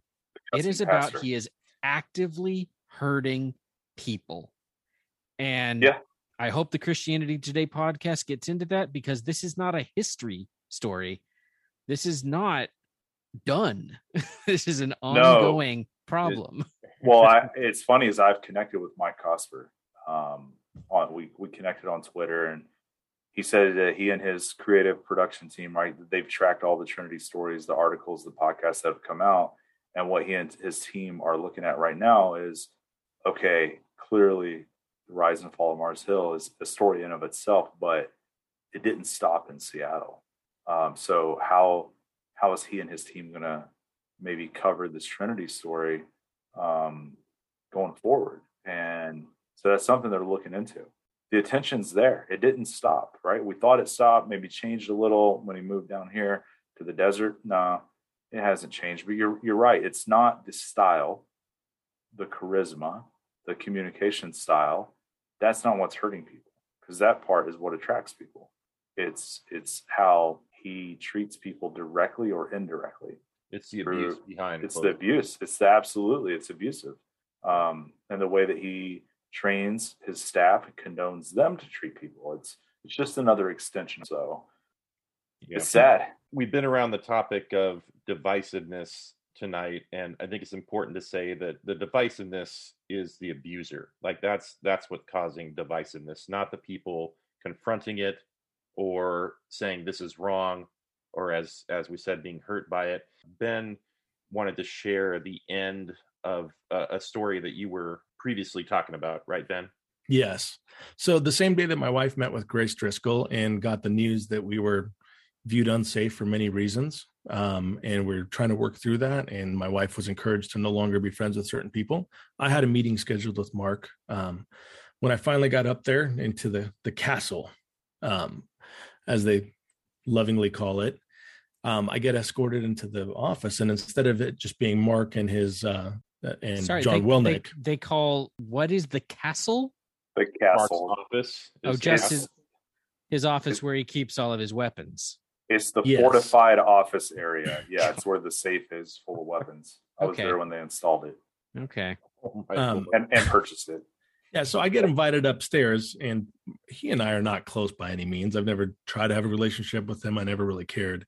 And I get up there and I wanted to have a conversation about the way his staff was behaving because, in my mind, I desperately wanted to believe it was just them. It wasn't him. They were doing it without him knowing because I really, really needed to believe that. And granted, I just gotten my wife's debrief on what had happened in her meeting, I get up there, and the first thing he does is come over and hug me in front of all of the other pastors, all these other guys that have been talking poorly about me and treating me badly.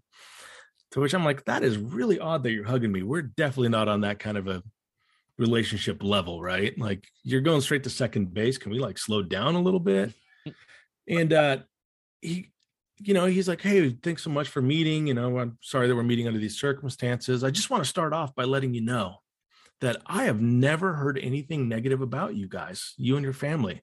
You guys serve your butts off, and we love you guys, and we we appreciate you. And uh, yeah, I've never heard anything bad about you guys. And then he looks over at everyone. Isn't that right? And of course, they're all just bobbleheads nodding up and down. To which I'm like, this is really odd because your wife just admitted that you guys were very uncomfortable with us. And this is prior to me finding out that he had accused my daughter of having a Jezebel spirit, right? Because at this point, this would have been a very different encounter if had that had I known that. So the very next thing he says though, I just thought I was just stunned. He goes, "In fact, um, I just wanted to say that we're proud of you that you're doing such a better job leading your family." I'm like, "Wait a second.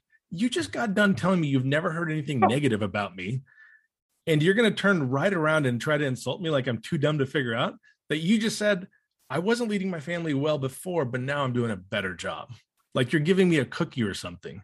Thanks, Pastor Mark. Uh, you're the best. Oh goodness. So we the, that meeting kind of got hijacked for different reasons, and uh, I didn't really get to discuss any of the things on my my list, but that that was fine. I, I tried to coordinate uh, having another meeting with him later because I really did want to discuss some of these issues.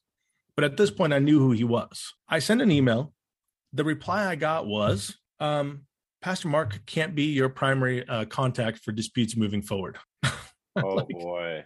I was like, so I've exhausted all of your fake pastors. You fired the one real pastor, and now Pastor Mark can't be my primary contact. Thanks for that. Which think, he wasn't. You went through many other layers first. Oh, I went to the person that actually did it. I went to the counseling pastor. I, I went through everyone. So then that was uh yeah, that that was our story on the way out of there. And then uh, when we still were too dumb to leave the church because we were that dumb trying to protect our kids and they were having so much fun, uh, we we thought that maybe we could just sit in the back of the church and attend and allow the kids to keep serving and be engaged. My daughter served on uh, photography and social media team. On Monday morning, I'm in back in Portland for work, and on Monday morning she gets pulled into the the top office there in the castle, and um, she asked the question like, "Hey, I heard that we're not allowed to take pictures of certain people. Can you tell me who I'm not allowed to take pictures of?" And she gets pulled aside into the room, and well, you know, Brooklyn, all the people that left security team, there's some bad blood there, and until that gets resolved, we can't have any photos of them.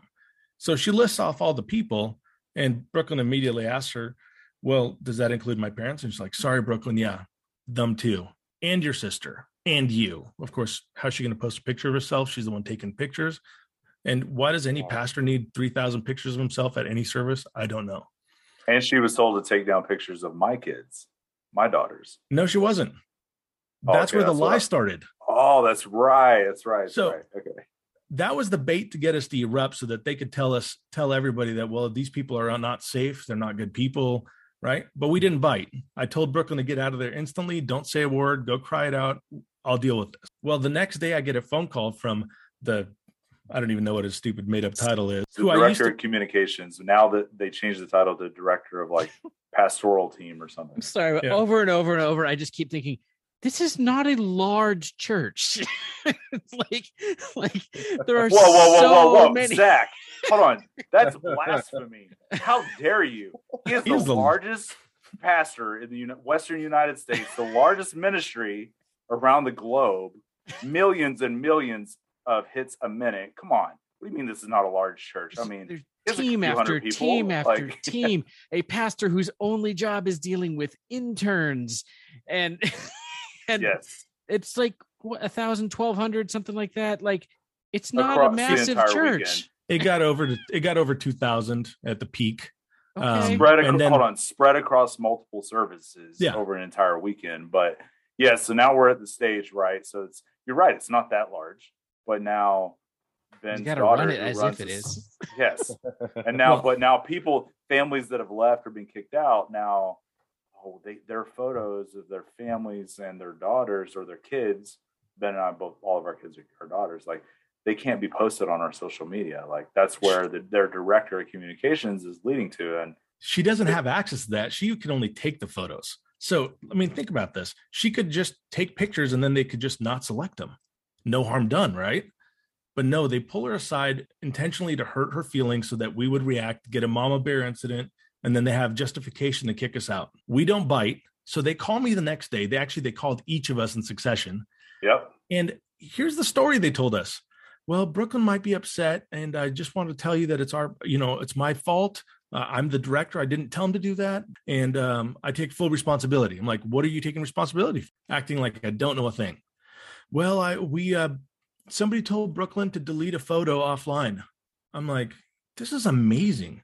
I know that they're not paying you enough to just sacrifice your integrity like that. You're going to willingly lie about what you guys told to a 16, 17 year old girl just so you can get me to react. I'm like, you've got it. You you won. I'll leave. I don't have to be here. I don't know why I was talking myself into staying to begin with. You guys are crazy. You lie about everything. Oh, so that's how that's my story from leaving the Trinity Church. He, yeah. So after he calls Ben, he calls me and was like, he didn't know that I knew anything. He should have assumed because Ben and I like we we co-ran the entire team and security organization together. Like so he calls me directly afterwards and was like, Hey, you know, there was this misunderstanding. I'm the director of the communication team, and someone on my team made a decision in my absence to go through and remove photos of people or a photo is what he said of families that have left Trinity. And, you know, that's not the guidance we were given. It was a misunderstanding. And I was like, what are you talking about? Like, I don't know what you're saying. Well, there were some photos that were were told to remove on on Instagram and Facebook and okay, who did it?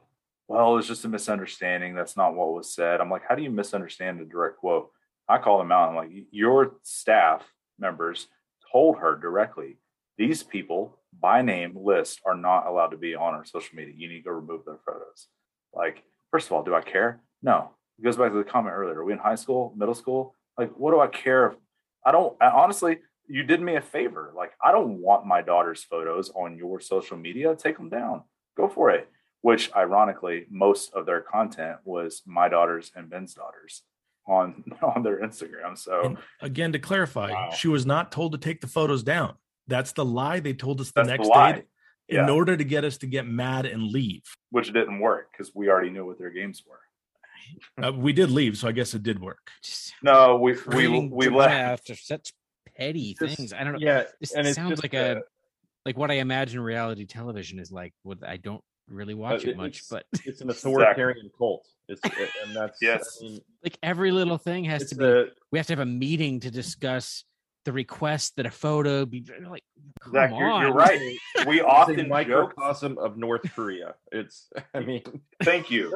I've said that numerous times. You're absolutely right.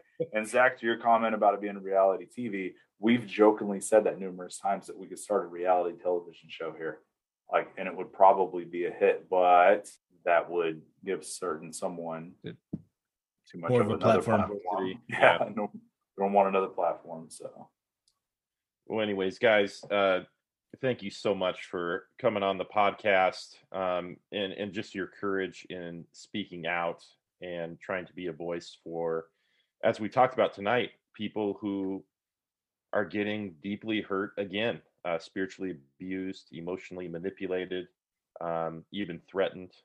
Um, it, it's it's tragic, but I think, like you said, we can only hope in whatever forum people go to that more people will just speak out at this point. Yeah, it's like it's like what do you say? Uh, you know, I think those of us in Seattle, it, we're hearing these stories, and it's like uh, it, the whole thing just never stopped. It just keeps going. In some ways, it seems more extreme though at Trinity than it was here in Seattle.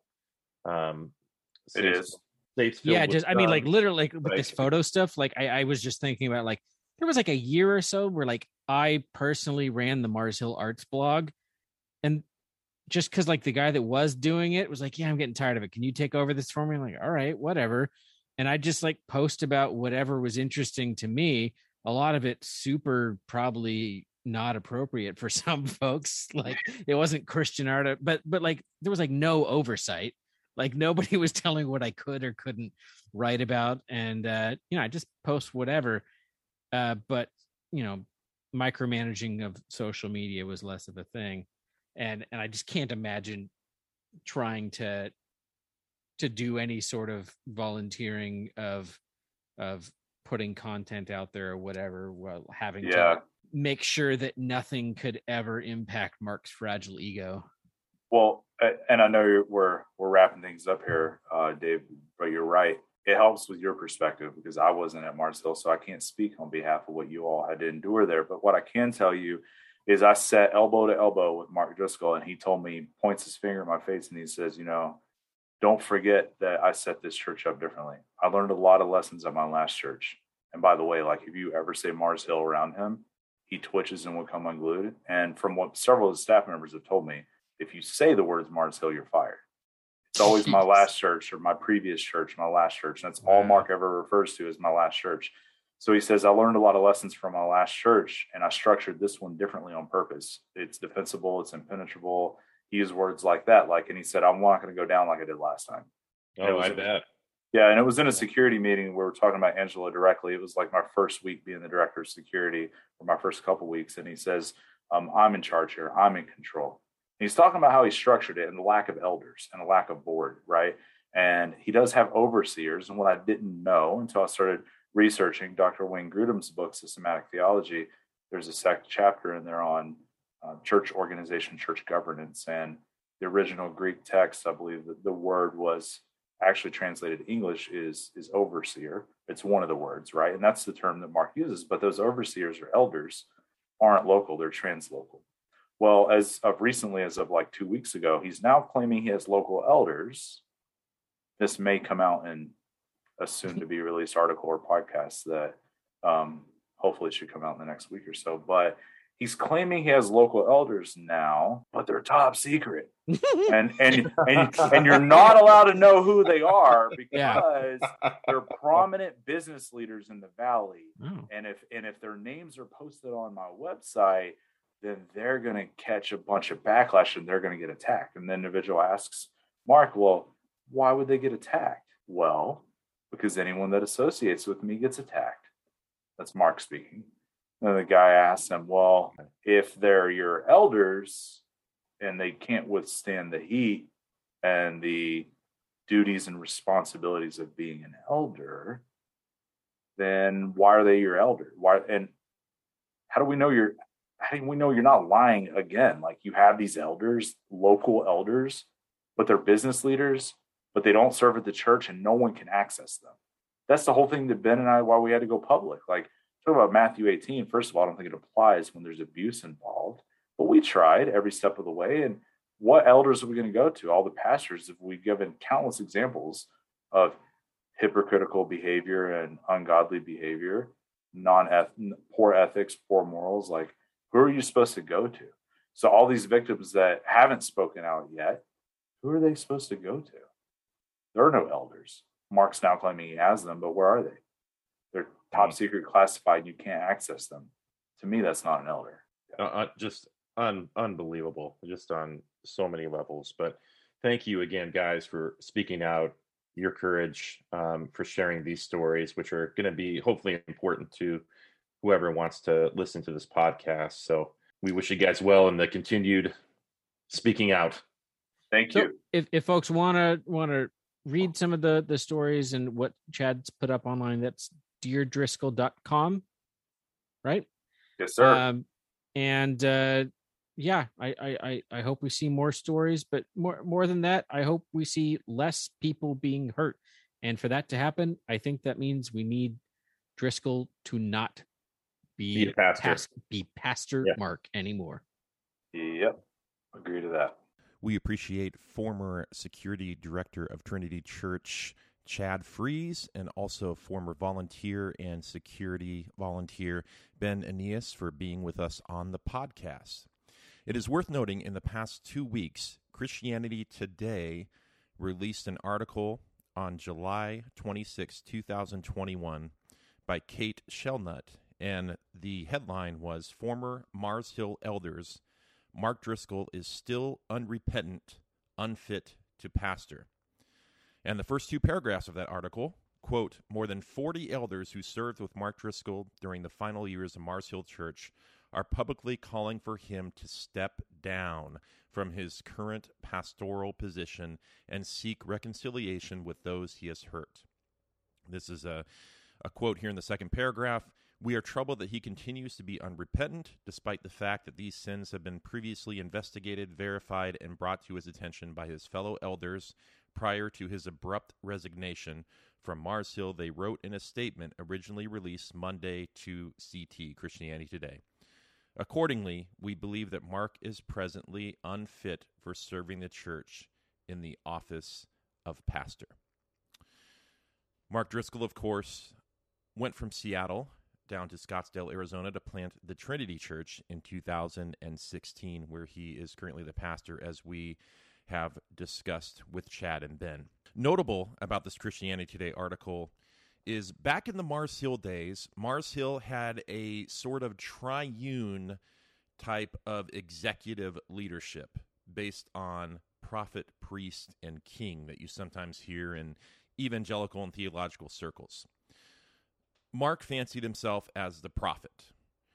Sutton Turner was the king, meaning like administration, the business mind, and Dave Bruskas was the priest. Included in this statement, seven years after the collapse of Mars Hill in 2014, Sutton Turner and Dave Bruskas have joined these voices publicly to call on Mark Driscoll to resign from the pastorate of the Trinity Church and to step down from leadership. We hope here, the Veterans of Culture Wars podcast, and many other people, that Mark will do that. Ideally, that Mark would go to therapy and, in my mind, place himself under pastoral counsel. This has been another episode of the Veterans of Culture Wars. If you would like to get in touch with us, we have a show Twitter at VCW Pod. Zach is at Muzak, M U Z A A C H. I am at Dave J. Lester on the Bird app. You can uh, touch base with Zach and his artwork and music at muzak.bandcamp.com. You can read some of my writings and musings at dangeroushope.wordpress.com. Music and logo by Zach. Thank you so much for listening. Please rate and review our podcast wherever you would like to get podcasts.